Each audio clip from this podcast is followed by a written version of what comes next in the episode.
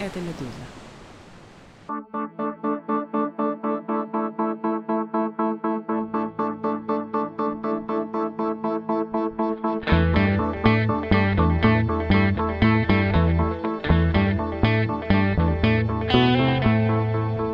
Здравствуйте, у микрофона Владислав Горин, и как принято нынче говорить в таких случаях, все, что я знаю о Такере Карлсоне и его визите в Россию, я знаю не по своей воле. О чем и о ком речь? О правом публицисте, телеведущем из США. Самые беглые штрихи к его портрету таковы. Его несколько раз увольняли из телекомпании за праворадикальные взгляды, в том числе последний раз весной 2023 с Fox News. Но у него теперь есть свое популярное шоу в интернете. Он выступает не то что с антиэмигрантской риторикой, риторикой, это слишком мягко сказано, а с практически открыто ксенофобской, продвигая теории заговора, поддерживал и поддерживает Дональда Трампа настолько, что теперь его прочат вице-президенты Трампа, если тут, конечно, победит. Наконец, Такер Карлсон страшно популярен в США и не меньше среди российских пропагандистов, смакующих такеровскую апологию Путина и сам визит Такера Карлсона в Россию. У госмедиа в России всю эту неделю какой-то непроходящий восторг по поводу приезда зарубежного гостя. Поговорим сейчас обо всем этом, но сперва спасительная терапевтическая передышка. Здравствуйте, с вами я, Андрей Першин, автор подкаста «Земля» и проекта оживших фотографий под названием «Живое». Вместе со спецкором «Медуза» Андреем Перцевым мы ведем подкаст «Атлантида». В этом подкасте мы рассказываем личные истории о довоенной России. У нас идет второй сезон.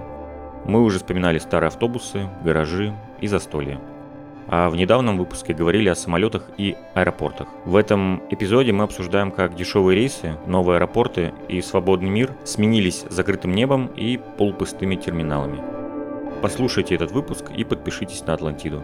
Ссылки вы найдете в описании эпизода. А еще присылайте нам письма и аудиозаписи с вашими историями на почту подкаст собакамедуза.io с пометкой Атлантида или прямо в Телеграм Медуза, нижнее подчеркивание, подкаст.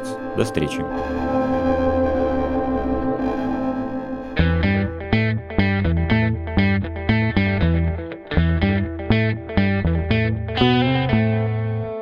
Здесь Ян Веселов, политолог и автор телеграм-канала об американской политике под названием One Big Union. Привет, дорогой Ян. Привет, спасибо за приглашение. Такер Карлсон, кумир российских пропагандистов, заваливших все свои ленты сообщениями о том, как он прилетел, куда пошел в театр, что он произнес, например, что хотел бы прогуляться по Петербургу, чем восхитился, вот это вот все. Про это надо поговорить, а еще вспомнить историю этого господина. Собственно, с него и хочется начать. Кто он такой? Можешь напомнить нам его биографию до увольнения из Fox News? Мне кажется, что это заслуживает отдельного разговора. Да, Такер Карлсон родился в такой довольно интеллигентской семье. Его отец был главой «Голоса Америки», мама была такой авангардной художницей, сам он родился в Калифорнии.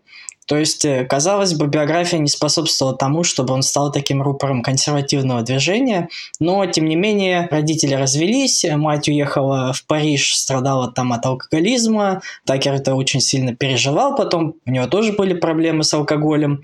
Вначале пытался учиться в частной школе в Швейцарии, его оттуда выгнали, и в итоге его пристроили в религиозную школу уже в Соединенных Штатах. Насколько известно, Карлсон пытался устроиться в ЦРУ, но ему отказали. И тогда по совету отца он решил пойти в журналистику, потому что, как папа сказал, туда всех берут. И Такер Карлсон вначале печатался во всяких консервативных изданиях, потом перешел уже в более мейнстримные медиа, типа того же York Times.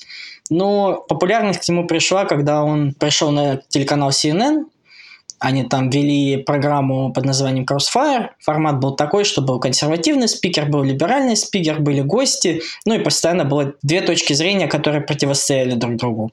После этого он еще работал на таком либеральном канале MSNBC пару лет. Э, из-за плохих рейтингов передачу закрыли. И уже в 2009 он перешел на Fox News, где работал 14 лет. В прошлом году его уволили. Про это поговорим отдельно, про это увольнение. Я хотел тебя просто попросить объяснить вот этот тип харизмы и тип судьбы, потому что когда то, что ты говорил, я слушал сейчас или раньше читал про его биографию, у меня складывалось впечатление, что это какое-то издевательство. Вот все эти пункты. Серебряная ложка во рту, детская травма, но при этом в этой травме есть и теплая Калифорния, и частная школа в Швейцарии, и что только не бесконечные возможности, которые ребенку даются, и он их имеет имеет возможность э, пропустить или потерять. Уважаемая семья, в общем-то, элитная. И жена из э, такой, в общем-то, тоже элитной семьи, паинька при этом. Даже попытка пристроиться в силовые структуры. Ну, это прямо Джордж Буш-младший какой-то. Вот тоже неудачный отпрыск уважаемого семейства, который в итоге притыкается благодаря привилегиям, ну и личной, конечно, неординарности. Про журналистику отдельно смешно, что туда берут кого попало. Автор этого подкаста лишнее тому подтверждение, что не только так в США, но и в Российской Федерации, например, это работает. Но тем не менее, когда читаешь биографию Такера Карлсона, складывается впечатление, что это издевка и карикатура, что это придумал какой-то проклятый либеральный голливудский писака, сценарист, или какой-нибудь, знаешь, писатель для писателей в пиджаке с кожаными заплатками на локтях, который преподает, безусловно, в колледже и готов на любые вопросы отвечать, особенно если нужно покритиковать мировое зло, хищный капитал, агрессию Израиля в Газе. Но то, о чем он не готов говорить, это что у него за истории со студентками и почему его нынешняя жена на полпоколения младше его самого. Вот для меня большая загадка, почему американцы любят, и в том числе консервативные республиканцы любят э, таких персонажей. У тебя есть объяснение?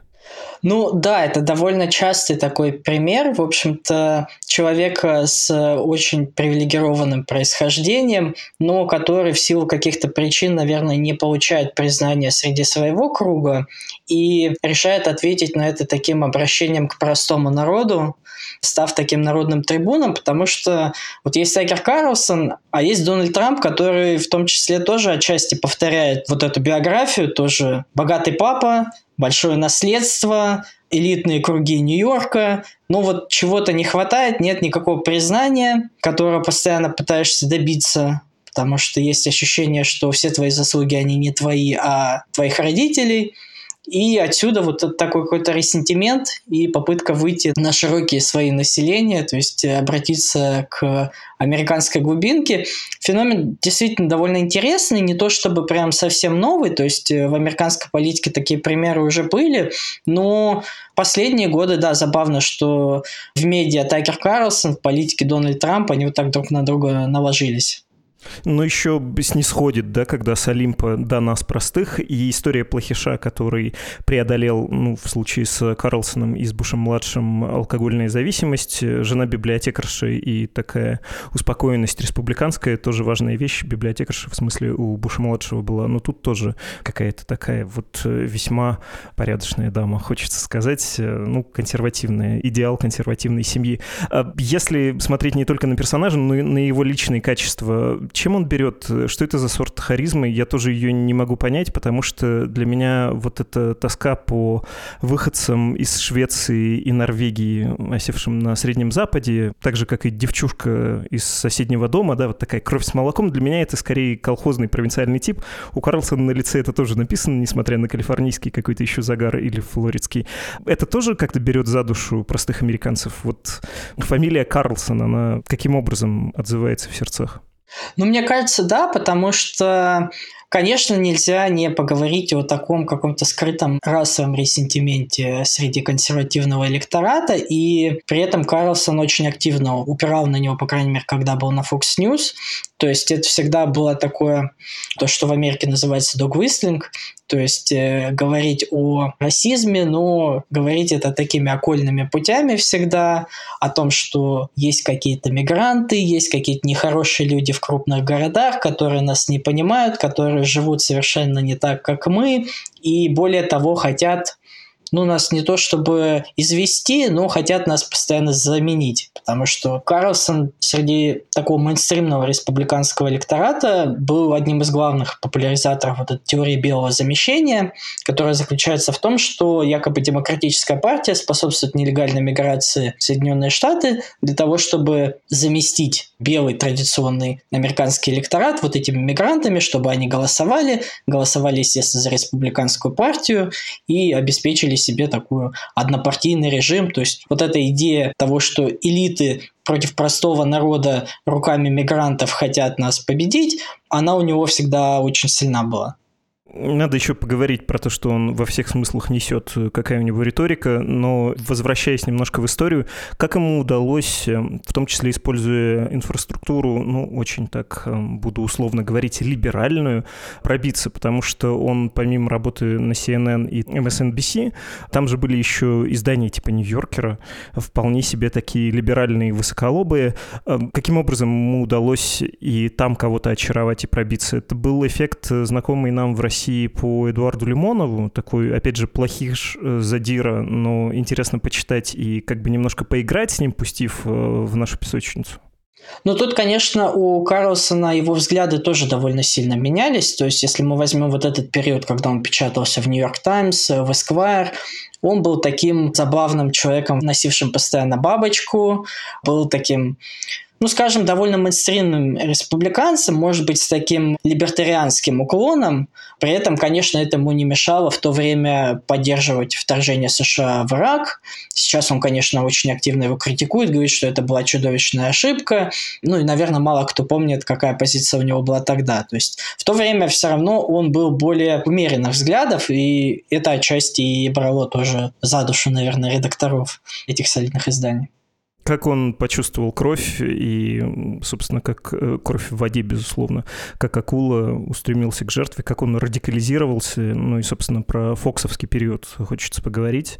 Это, очевидно, его пик, и даже то, что мы сейчас наблюдаем, вряд ли можно говорить об этом как о продолжении карьеры, скорее это уже спуск с горы.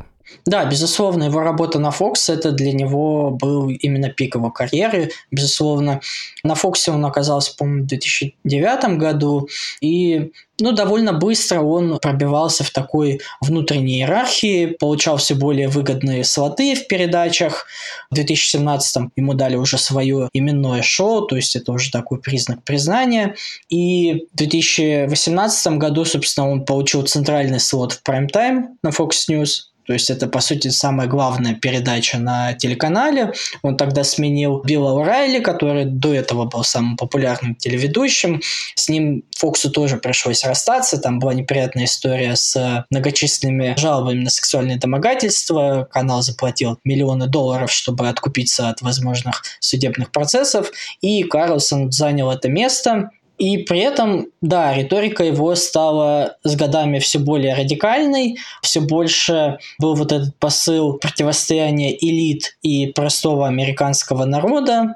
Риторический ход с одной стороны, характерны для республиканского дискурса, но все же не настолько, потому что все-таки обе партии так или иначе в американскую политическую элиту встроены, и Такер Карлсон с его таким агрессивным брендом популизма, да, безусловно, находил любовь, мне кажется, аудитории. Это очевидно, потому что Такер Карлсон, если мы берем кабельный американский телеканал, он был самым популярным ведущим Америки. В прайм-тайм его смотрели, ну, где-то 3,5 миллиона человек. Наверное, не так много, как его смотрели за последние годы в России, вот, но тем не менее.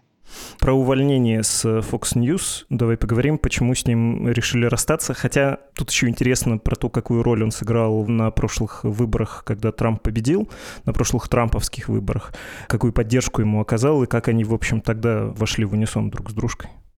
Точную причину увольнения до сих пор никто не знает, наверное, кроме тех, кто работает на Fox News и самого Тайкера Карлсона.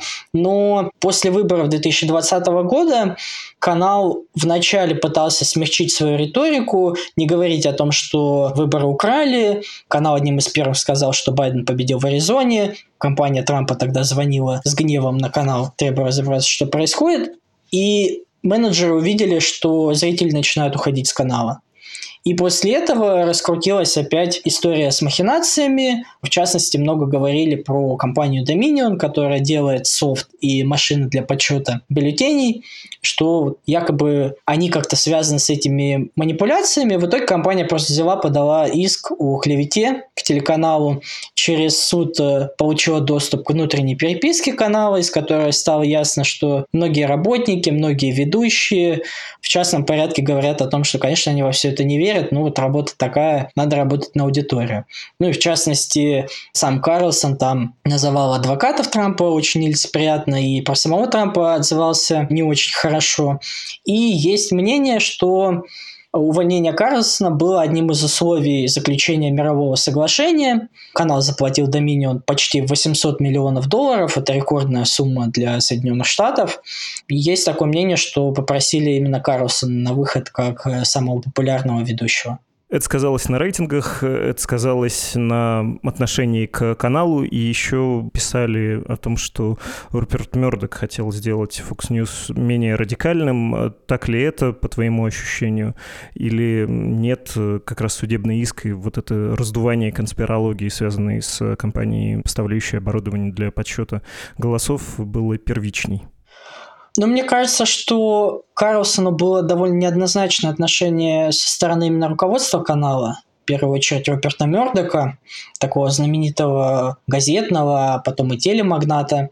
Карлсон ему не очень нравился. Была история о том, что у него сорвалась четвертая помолвка потому что его невеста очень любила Такера Карлсона, называла его таким посланником Господа, а самого Мердока это очень сильно раздражало, и, в общем-то, он искал какого-то повода все-таки избавиться от этого ведущего, но это было сделать сложно, потому что, ну, очевидно, Карлсон был самым популярным на канале, и какого-то особого повода для этого не было, но вот повод нашелся, при этом сам Мердок уже ушел с телеканала формально, передал бразды своему сыну.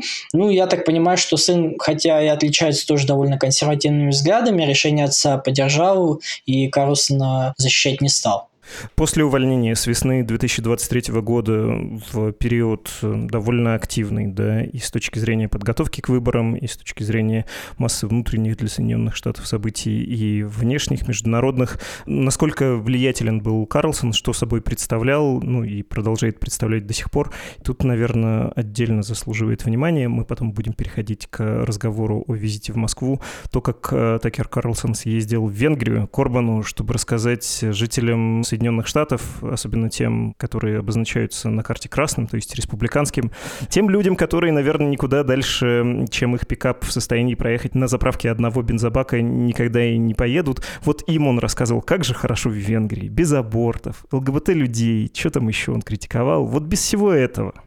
Да, мне кажется, что влияние у Карлсона, безусловно, осталось, то есть он все еще довольно популярная медиаперсона, но сложно сейчас оценить, э, насколько много его людей смотрят, потому что сейчас он перешел в Твиттер, выкладывает свои интервью именно там, а там нет счетчика отдельного для видео, то есть если вы в фиде просто пролистываете пост и к нему прикреплено видео, даже если вы его не включаете, это засчитывается как просмотр, и отсюда неудивительно, что у многих его интервью формально показываются миллионы просмотров. При этом, насколько много на самом деле смотрят его людей, неизвестно. Ну, понятно, что смотрит его все еще много людей. В Твиттере его активно раскручивают. Илон Маск, я думаю, тоже к этому активно приложил руку, потому что пытается как-то свою платформу сейчас развивать, и в том числе вот за счет Такера Карлсона, как такого одного из самых популярных журналистов, которые решили перейти уже непосредственно в соцсеть свою. Какие отношения у него с Трампом сейчас и заявление в духе, собственно, Дональд Трамп сказал, он понимает меня как никто, и перспектива, что Такер Карлсон станет вице-президентом, она насколько реальная, насколько это обычное для Трампа бросание громкими заявлениями? Ну, как я уже говорил, да, у них сложился такой довольно хороший тандем, то есть э, Карлсон ему обеспечивал такую информационную поддержку, Трамп, в свою очередь, постоянно хвалил Карлсона. Когда были одни из дебатов республиканцев на пост президента, Трамп их пропустил, и вместо этого он как раз в то же самое время провел интервью именно с Карлсоном, ну, интервью тоже было такое довольно подобострастное, то есть никаких жестких вопросов не было, и видно было, что они друг другу очень сильно нравятся, и друг друга они вполне устраивают. Насколько Карлсон может стать вице-президентом, вопрос хороший, на самом деле я не думаю, что он им станет. Мне кажется, что Трампа он больше устраивает в качестве такого именно информационного сопровождения. К тому же отбоя от кандидатов вице-президента, в общем-то, нет. Есть Вивек Рамасвами, который очень активно хвалит Трампа, пытался избраться тоже президенты на повестке такого еще большего трампизма, скажем так. Есть многочисленные губернаторы других штатов, то есть э, здесь скамейка довольно большая.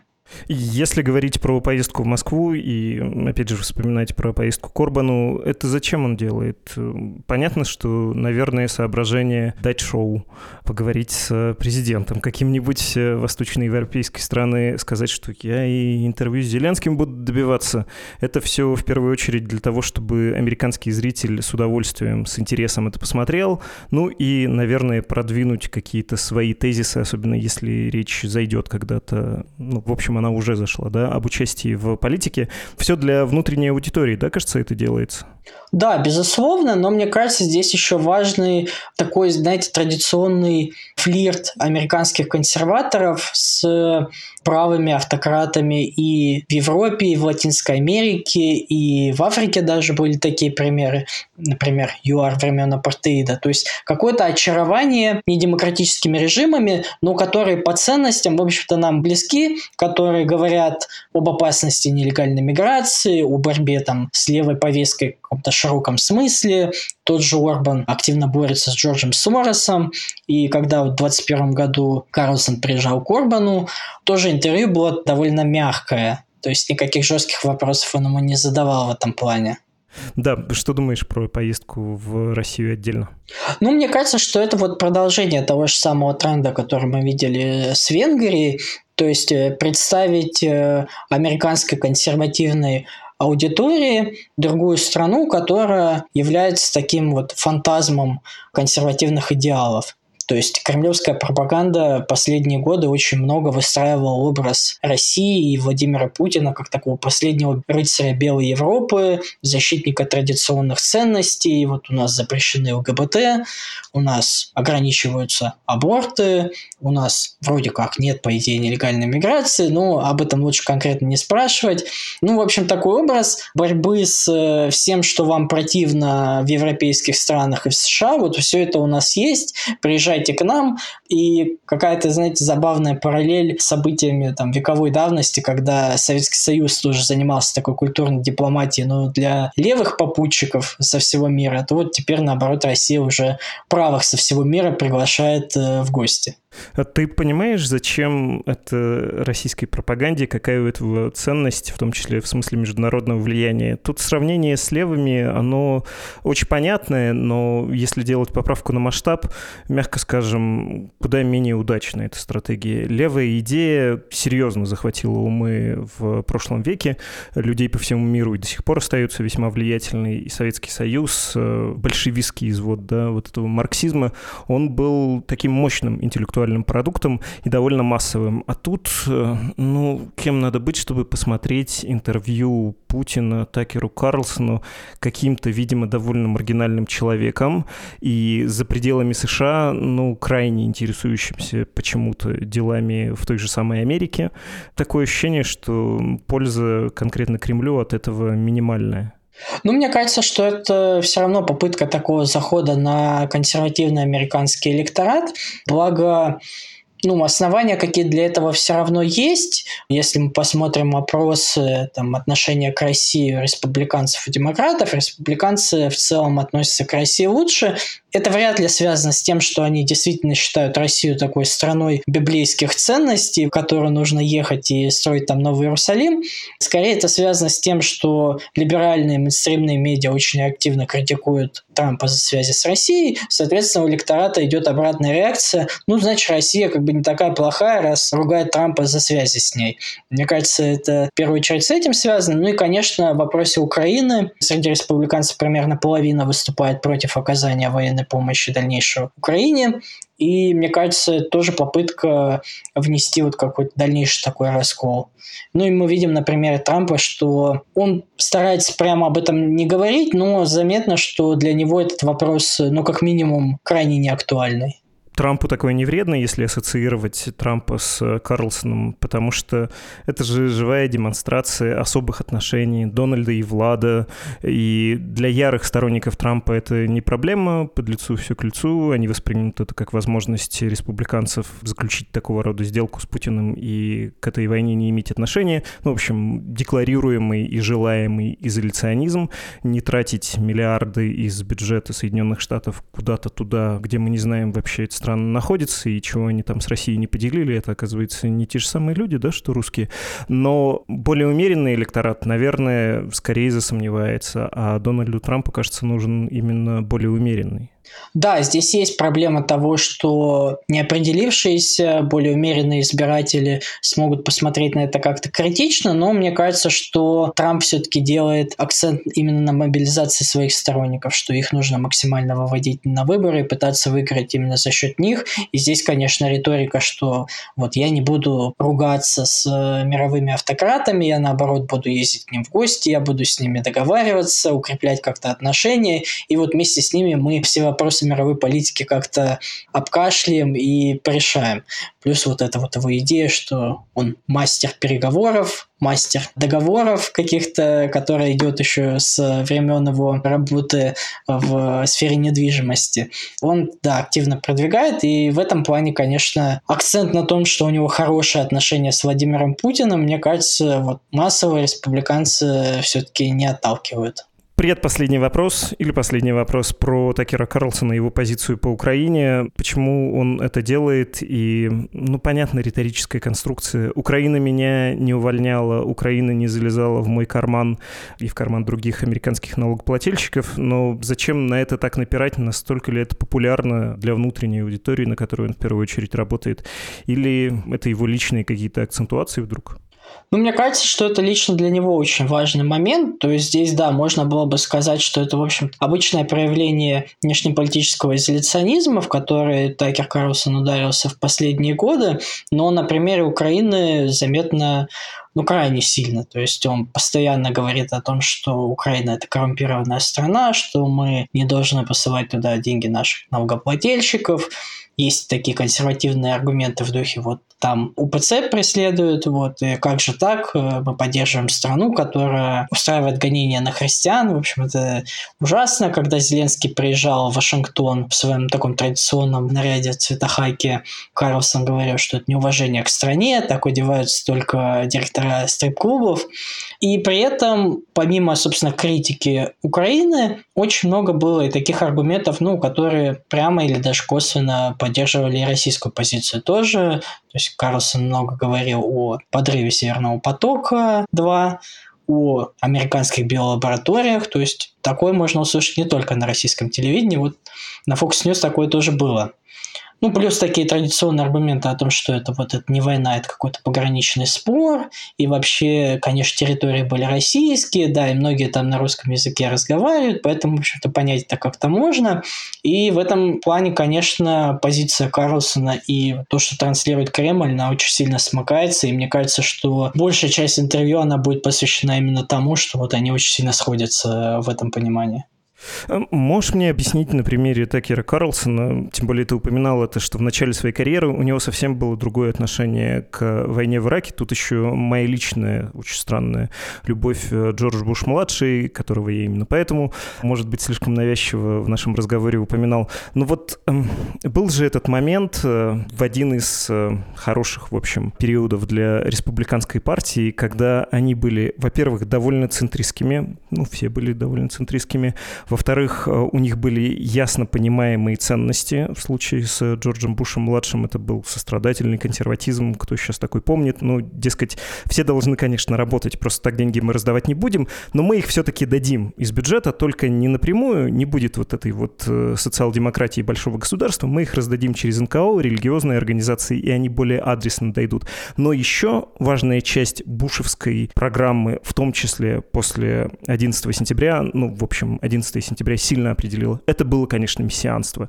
Буш, э, про него можно что угодно говорить и посмеиваться, но он, очевидно, был христианином, и прозелитизм в виде либеральных ценностей ему тоже был свойственен.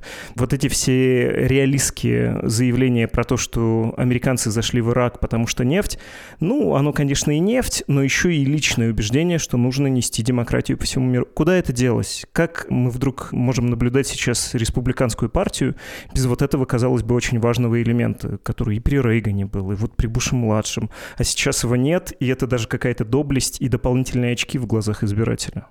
Ну да, мне кажется, что это в целом такой кризис современной республиканской партии. Карлсон хотя в партии не состоит и от нее не избирается, но все равно ценностно к ней так или иначе примыкает. Вот эта традиционная табуретка республиканских ценностей в виде социального консерватизма, в виде такого рыночного фундаментализма и антикоммунизма, который вот нашел потом свое продолжение и в идее то, что демократию нужно нести.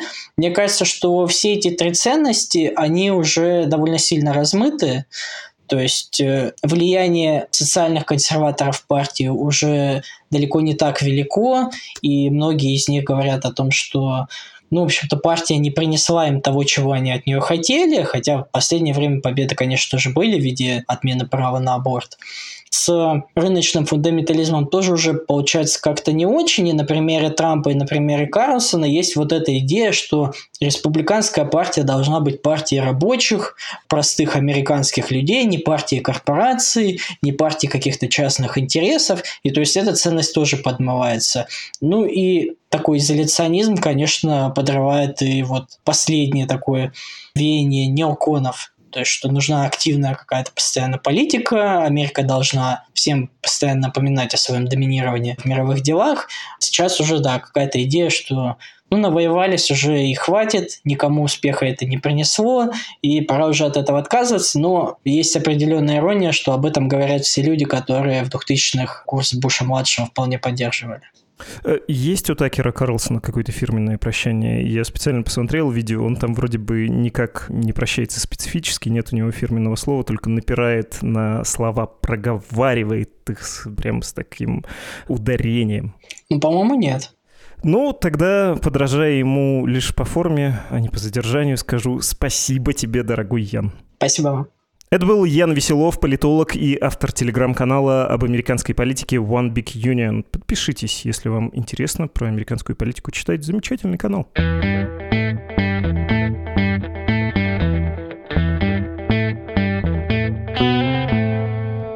Был бы я Такер Карлсон, был бы у меня многомиллионный годовой доход в долларах, но, к сожалению, это не так. Ни у меня, ни у Медузы нет гигантских денег, и вообще мы существуем на довольно скромные средства. Тем более, большую часть из них даете нам вы, наши слушатели, читатели и зрители. Продолжайте, пожалуйста, если у вас есть возможность, отправьте пожертвования Медузе. Лучше регулярные, лучше 15 евро и выше. Да, вот такая довольно высокая желаемая планка.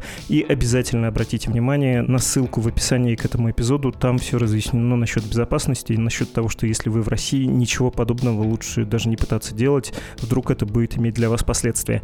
Вы слушали «Что случилось?» Подкаст о новостях, которые долго остаются важными. Всего доброго и до встречи.